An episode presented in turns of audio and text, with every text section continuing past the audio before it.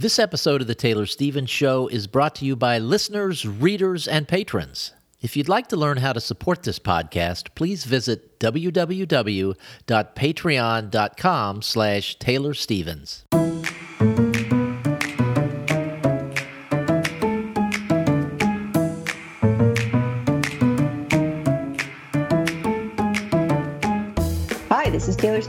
York Times best-selling and award-winning author of kick-ass international thrillers, and this is the Taylor Stevens Show with my good friend Steve Campbell, where we are kicking writing in the butt, one hard word at a time. Have we officially changed the tagline? Is that it now? no, I don't always say it. okay, just occasionally. Uh, Yes. The topic today is understanding who the audience is for your book, and we will get to that in a minute. But first, Taylor's had more time on the road uh, doing promotion for her book, Liar's Paradox. So, how's it going?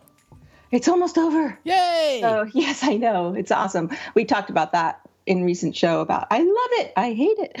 Um, but yes, book events are almost over. I think I have one or two more things that I have to do promo wise, but it's from the comfort of my own home, thankfully. Nice. And then it is back to trying to get my head in the game and get this writing stuff. You know, I'm still horribly, horribly, horribly nowhere close to finishing uh, Liar's Legacy, which is book two, which was just very late. It was due in September. So, yes, no update on where we stand with that in terms of what's going on because I'm so late. So, hopefully, whenever I do have news, it'll be good. Have you made any progress at all while you were out Yeah. doing the promotion Yeah. stuff? I've been writing this whole time, um, you know, every spare minute I get, but there's just so much to this story. It's definitely going to be way bigger than I int- thought it would be, and it just keeps going. And it, it takes me time to get back into it. So even though I'm making progress and I'm not ever fully away for it from it for a long time, it's not the consistent day after day uninterrupted kind of progress.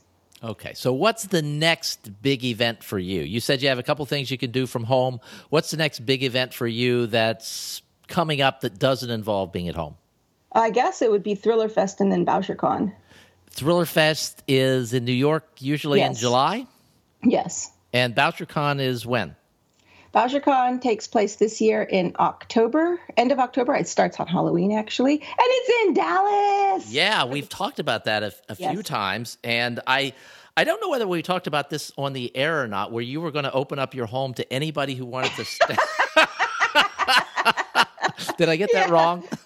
I'm not even staying at my home. I'm going to go stay at the hotel because it's just a completely different experience when you're actually staying on site for one of these things. I don't want to have to make that trip back and forth, so I'm staying there. So no, nobody can stay with me. Mine, mine, all mine.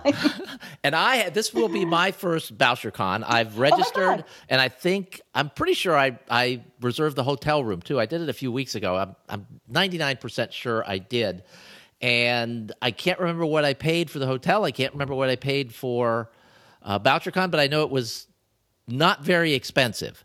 So doing so it like super early is good, and because it's in Dallas. Um, we know you're going to be there. It's easy to get to from wherever you are, really, in the United States. If you're in the continental United States, pretty easy to get to. So uh, we hope that lots of people are going to be there. Oh my God, Steve, if you're going to be there and I'm going to be there, and this is the first time that we're meeting, we should like do something, like have a get together. At your house. No! no! I have a Darn hard it. time cleaning up after myself. It's in October, so there's plenty of time, but there won't be plenty of time to reserve hotel space. I've you've taught me this in the past, where if you want to go to BoucherCon and stay at the hotel, you really need to reserve kind of early. yeah, like the last I heard, they already had like over a thousand registrations, and that was like in Jan- January 1st type thing. Like, so the closer we get, the more and more people will start registering, and the hotels fill up really fast. And even they they've reserved like a huge block out of this hotel. I think we're the only thing going on, and this hotel is massive. I've been there, but uh, it's just this is the 50th anniversary. It's the only thing going on in this big hotel. Yep. Wow. Yep. Because it's the 50th anniversary and they know a lot, it, it's going to be big. It's going to be really big. So if anybody who's like thinking, oh, I've been thinking about going to BoucherCon, not every year do they have it where everything takes place in one hotel. Like in 2018, it was in St. Petersburg, and the hotel itself was too small to have everybody stay there. So people were staying like, you know, 10, 15 minute walks away all around this hotel. And I didn't reserve early enough to get a room. So I was offsite and that was not fun. So it's it's not every city is capable of hosting something this size where everybody who's coming in can stay in the same hotel. So this is a good year to do it. This is a really good mm-hmm. year to do it. And I want to see you there. So come. All right. And BoucherCon, for people who don't know, is a mystery and thriller conference, but it's not just for authors. This is the big conference for fans as well. Yeah, this is the fan event where you you know you're just mingling with everybody's all mixed up together. It's not like you know oh the author's over here and everybody else is over there, and so much takes place at the bar at night. You don't have to be. That's what you keep saying, and I'm I'm a little yeah. bit afraid of uh, e- even seeing you at night. I don't I don't turn into a gremlin or anything. Everything happens in the bar at night. Well, it's it's where you know the day's over and people are relaxing, and you know when maybe everybody was like just spread out throughout the day. You know, oh, I'm running to this panel, I'm going to this panel, and especially for authors who haven't seen each other for a year or fans who haven't seen the author for a year because i've gotten to know a lot of fans who who come regularly I, I know many of them by name now and it's like you just miss each other you know there's so much happening so many things going on at the same time but by the time the evening rolls around, it's all over. And so there's one place where everybody comes and congregates. And so, you know, you just be standing there having a drink and then, oh, there's so and so. And you can just walk up and say hi to them. I'm a big fan of yours, blah, blah, blah. You know, it's just, you're all at the same level agents, editors, uh, journalists, bloggers, readers, writers. It's, it, you're just one big happy party. Okay, so the t- the topic today, Taylor, is understanding the audience for your book. And when I first raised this as a topic, you said, "Well, I'm, this is going to have to be mostly you because I don't I don't know a lot about that." And I I pushed back on that, and I promised that I would be able to get some stuff out of you. So I'm, I'm going to I'm going to take you back in time to the time when your first book, The Informationist, was being published. Did you know at that time, did you have any sense of who the audience was for that book beyond if you like Jason Bourne, you'll like my book or something like that? No, I didn't. And genre was a huge weakness for me. And I didn't know at that time that when you get, you know, at least that's how it was then and i assume it's the same now. It's like when they pick up your book when they buy the rights to it the first thing they're looking at is what other books like this are out on the market what have they already sold? Your agents are asking you you know what are your comps? What books would you say this is like? And oh that must have been a fascinating conversation with you. It it never really went anywhere because it's like i don't know you know i don't i don't read enough to even have a clue.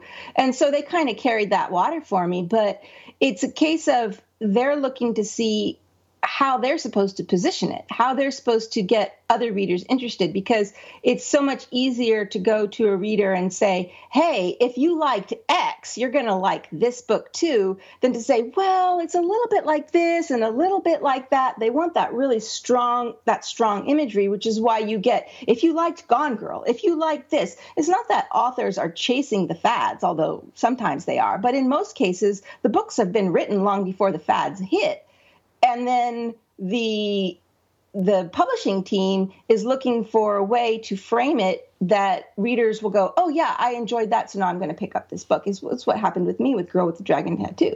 I never read the tra- the tattoo book, still haven't actually, haven't seen the movies, but just started getting all these comps to Girl with the gra- Dragon Tattoo, and it pulled in a big audience from that because Stieg Larsson had already died and there wasn't going to be another one. We didn't know that there was a, that the next book was coming, and so it was like there was this people were looking for the next thing, which worked against me and for me because my angriest readers were those who were like this is nothing like the girl with dragon tattoo. How could you be so you know you you cheated me etc and then others were like this isn't really the same but i like the character you know? So it it can be a double-edged sword but then you have a situation where i've got you know jack and jill and liar's paradox. How do you comp a book like that? It doesn't there's nothing else out there that exists like that. And so it's it's charting new territory and it can be really really hard. If you don't have a way to say if you like x then try this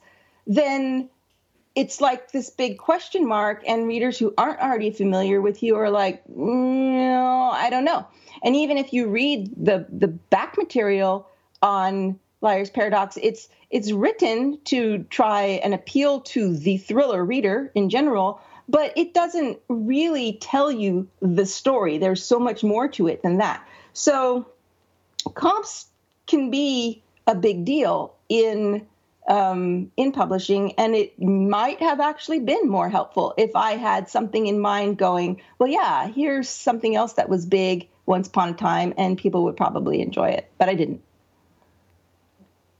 I know when I when there were when the only bookstores were physical bookstores, I would go into a my section of the of the bookstore. I always just considered it my section of the bookstore, which were like mysteries and thrillers and well, mysteries was its own section, and then thrillers were sort of segmented throughout general fiction. And I could just look at the spines, and I would look for covers or look for colors and fonts to try and guess what would be my kind of book. And I, am sure lots of our listeners out there have, have done the same thing. And you get to the point where you're pretty good at it. And you can just tell from the spine and the title you know, there's like an 80% chance this is this kind of book that I know I'm that I know I'm really going to enjoy. And now of course the world has completely changed where so many people now are buying books online and you don't see the spines online, you see the full cover. So there's probably more emphasis put on the cover now than ever before and you do get the description but maybe more important than the description are the comps that you were talking about comps earlier, but are the comps that just show up under your book. People yeah. who bought this book also bought that book. And it's really easy to, you don't have to have someone say, if you like Lee Child, you'll like this. If you see the number one comp for this book is, you know, the latest Reacher book or whatever um, it's it's pretty easy to get a sense of whether or not you're going to like something. And in my case, I'll find books, and I don't intentionally look at the comps, but as I'm scrolling down to look at the reviews, I I glance past them, and if I don't recognize any of the comps, that's alarming to me. Interesting. And it might be the same for other people. And now you can also, and, and this is sort of the direction I want to take the show is the importance to the author of understanding who your audience is when you're selecting things like online store categories and keywords and advertising against other books because you can advertise against any book you want to advertise against. And in Taylor's case, she doesn't have the opportunity to do that. Her publisher does all of that for her. She pick, they pick the keywords, they pick the categories, and then sometimes Amazon, we'll just talk about Amazon specifically here. Amazon will dump you into categories that you have no business being in. And yeah, then you like have to I... request to get out of them. I ended up being a bestseller in terrorism. Which I don't know how that came to be, but okay. Yeah, I'm trying to think. Is there. I don't know. Yeah, that, that's that's I, I, I can't even imagine how the algorithm would work. But you were saying earlier that you were also you were also ranking for short stories and anthologies. Yes. Which Liar's is crazy. Paradox, which yeah, I just it, it boggles my brain. And because I don't have any insight into what's actually going on with this, I have no way to before and after go, oh, that's this or that's that. And I don't even know if people who handle this on the backside go back and double check or anything. I, I, I, that's the one of the downsides of being a traditionally published author is that you're quite cut out of the loop in what's actually going on, and you have to walk gently because I think in many cases those who handle these types of things are used to only hearing about it when something goes wrong.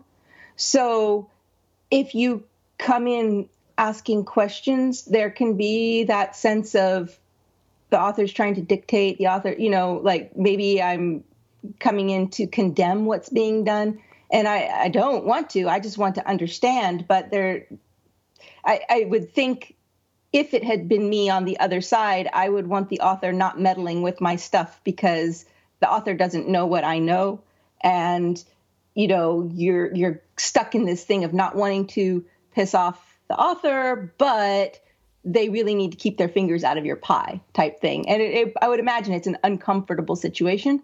So I don't want to put somebody in that situation either. So it's you know it's it's different when you can do it yourself or when you have a team that's handling it and you don't actually know what's going on. Well, the flip the flip side to the position you're taking is that your publisher's publishing how many books this year? Do you think? Oh, I don't know, but it's a lot. Hundreds. I am not their one and only. I yeah. am not their one hundreds. and only. Yeah, um, hundreds, maybe thousands. I, I don't know, but uh, they they publish a lot of books in a lot of different genres, and there might be five people that are in charge of doing the categories and keywords and things like that. And once the book comes out and it's out for a week or so, they may not go in and look. Yeah, and I don't so think they may not know. And I would take the position that if if I were the author and you were in a category that you didn't want to be in, like anthologies and short stories, I would ask if they could remove that category or replace it with something else. It's to get into the nitty gritty and the weeds a little bit with keywords and categories. Your Amazon allows you up to 10 categories. When you first publish your book, you pick two, and then you can request up to eight more. And if you request nine, they reject them all because that puts you over 10. And okay. they may or may not tell you that they've rejected them. They, you'll just notice that they don't show up. They may you may also get into categories because of the keywords you select. So if you selected a keyword that has something to do with terrorism, that assassins might, maybe. Yeah, well, maybe. I mean, it's possible that there's some sort of a link in there that that will get you into the the terrorism category. And you know, the the great thing about being a bestseller in any category is you get the bestseller flag, and most people aren't going to look through to see what it's for. They're just going to see the bestseller flag and go, "Oh, cool, this is the bestseller." Huh. Interesting. So that's that's pretty cool. But for indie authors out there, it, it's really important to to understand who the target audience is for your book and how you can reach them. There are tools out there that you can use to pick the right keywords and categories and things like that. And you want to s- slice the apple as thinly as you can so you can get into not the thriller category, but the thrillers in Florida in Key West category because there might only be seven books in that category, and there might be two million books in the thriller category. You're yeah. not going to, it's really difficult to rank for one category, and it can be really easy to rank for another category. And if you get that orange sticker, it looks just as bright if it's thrillers, Florida, Key West, as it does if it's the number one selling thriller in all the world. Interesting. See, I don't shop Kindle, so I don't have that kind of insight into how that all works. But and, and I do know that knowing who you are writing for, not just in topic, but also what covers are supposed to look like for similar um, books, um, what descriptions are usually read like, um, is so important because even though everybody says that they want something new, they really are looking for something comfortable, something mm-hmm. that they know that they like, but slightly different, so that they're not reading a copy paste of what they've read before. So, knowing what else is out there, even if the content of the book is slightly different, like my books are really hard to slot into a genre. Um, well, not, I mean, they are thrillers, but they're they're not just thrillers you know there's it, it, they're they're different and i'm not the only author that has books that are different but being able to slot them into a genre and know what audience you're targeting makes a big difference in being able to sell that book to somebody who would probably enjoy it because they've enjoyed other books that are the same but it's not even just the content that matters so much. People really do judge book by its cover. Like Steve was saying, when he would go walk into bookstores, he would, you know, search by color and, you know, font and everything else. Well, it's kind of similar, even though it's different online. It's similar in the sense that the book cover itself now matters more and more. And if you're writing a, you know, smally sliced Florida story in Key West or whatever, and it looks like a science fiction cover, you're going to entirely miss your audience. All the people who would love to read a book like that, they're just scrolling, they're going to see that and go, uh, no. So it's not even just knowing who your audience is, it's knowing what your audience is expecting to see. And that's what comps are all about. And it's it's interesting the way things change. When the informationist first came out, there weren't a huge number of books with kick-ass female protagonist.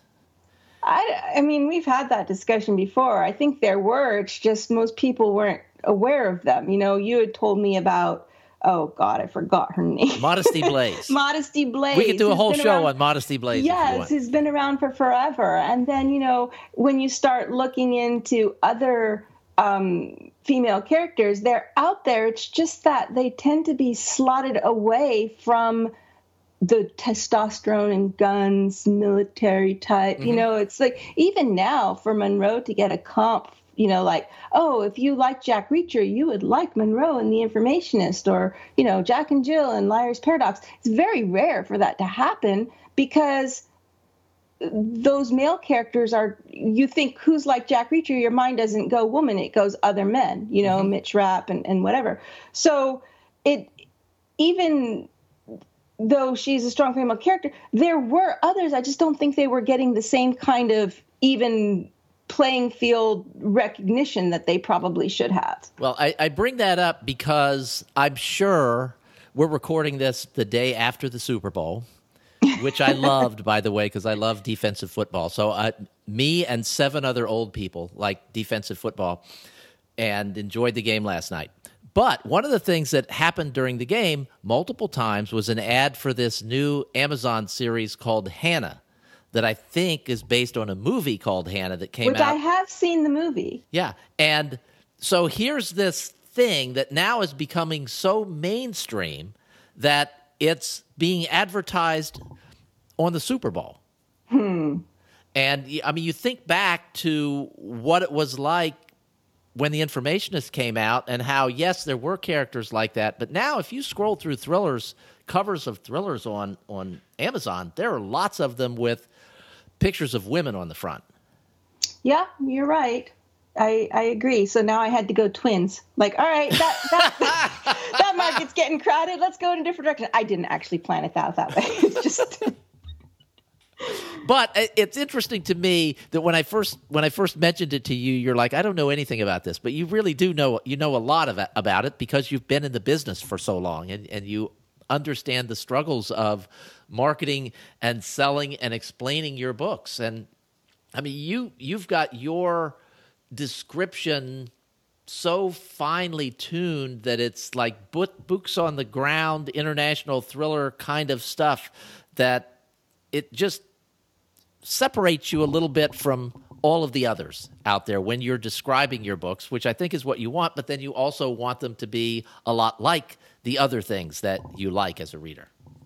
Yeah, it's I have worked very hard to try and get those evocative uh, comparisons compressed into very few words, but it's you know it never ends the struggle for eyeballs to try and get people to even take a look at what you're writing. So um, I it's it's a interesting world we live in. The book market is is something else. Um, do you ever go onto Amazon and look to see who is advertising against your books? I've never deliberately gone to do it, but when Liar's Paradox first came out, I was online more often, just looking to see, you know, has it gotten new reviews? Because I desperately need the reviews. Guys, I know there are more than 60 people who bought my book on Amazon why are there only 60 reviews? Come on. You I get my email my email box is just full of people telling me how much they love this book, but I'm not the one who needs to hear it. I do need to hear it, but so does the rest of the world. So anyway, all right. Now wait there. a minute. Before we go on, we have not done this for a while. An, an Amazon review can be a sentence. It can be great book. Can be the title. And I love this book because of this, this, and this. Period. And that's it. Give it. Give it if you really enjoyed the book, give it a five star rating. That's all you need to do. You don't need to write the review that everyone says, oh, this is so helpful because you wrote 19 paragraphs telling me what this book is about. Nobody cares about that. Yeah, all the author even- cares about is that you write a sentence, write something in the title line, and click a star rating that represents what you think the book is. And if you do that, Taylor would be dramatically grateful and it, it would help to promote the book. And if you haven't reviewed the book yet, please do it. Just write a sentence or two and a headline and give it a five star rating, and that's it. It's that easy and it's not even that other people are going to be reading the reviews and everything Steve said, yes, thumbs up. Sorry, I didn't mean to cut you off. it's not even that people are reading the reviews. The algorithms yes. are what we're what those matter for the most. I mean, of course, they make me happy, and if, if somebody does stop by to read it, even better. But the numbers matter. A lot of people don't even go, oh, let me read the reviews. It's like, oh, this book only got 15 reviews. It must not be very good. Nobody's reading it oh, this book got 180 reviews. People are actually reading it. Let maybe I should go look a little bit more into it. And the algorithms are relying on that because now you've reviewed something. Everything that you've bought and liked before also comes into the equation. So if you read a lot of Jack Reacher and then you take the time to review Liar's Paradox, all of a sudden Jack Reacher becomes a comp. These things matter so much to whether a book lives or dies. And if you love me, you don't want me or my books to die. So please go review the book. And but it's, anyway, it's not just Amazon, wherever you buy your books or Goodreads.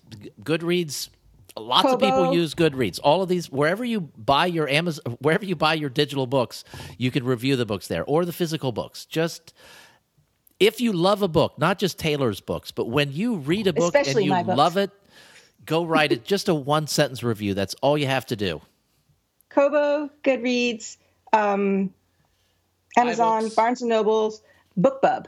BookBub is also another really big one. I, iBooks. Yeah, those all really matter. Okay, but back to Steve's question. If I've ever gone looking to see who uh, advertises against my books, I honestly didn't even know that was a thing because it's been four years now since my last book published. So when I went on to look to see if there were new reviews on Liar's Paradox, all of a sudden I did see other books being advertised against mine, and I recognized the names. I knew exactly who those others were. and, and in, in many instances, it's a compliment. In almost all instances, it's a compliment. I would think so. I didn't get offended or anything. I was like, oh, okay, I see what's going on here now. Yeah. So if you had asked me that question two months ago, I would have been like, what? But now I actually get it. All right, so that's it. We are out of time. Uh, thank you guys for listening. We will be back again next Tuesday. And if you haven't reviewed Taylor's book yet, please do it. Please do it. I would appreciate it so much. Thanks, guys. See you next week.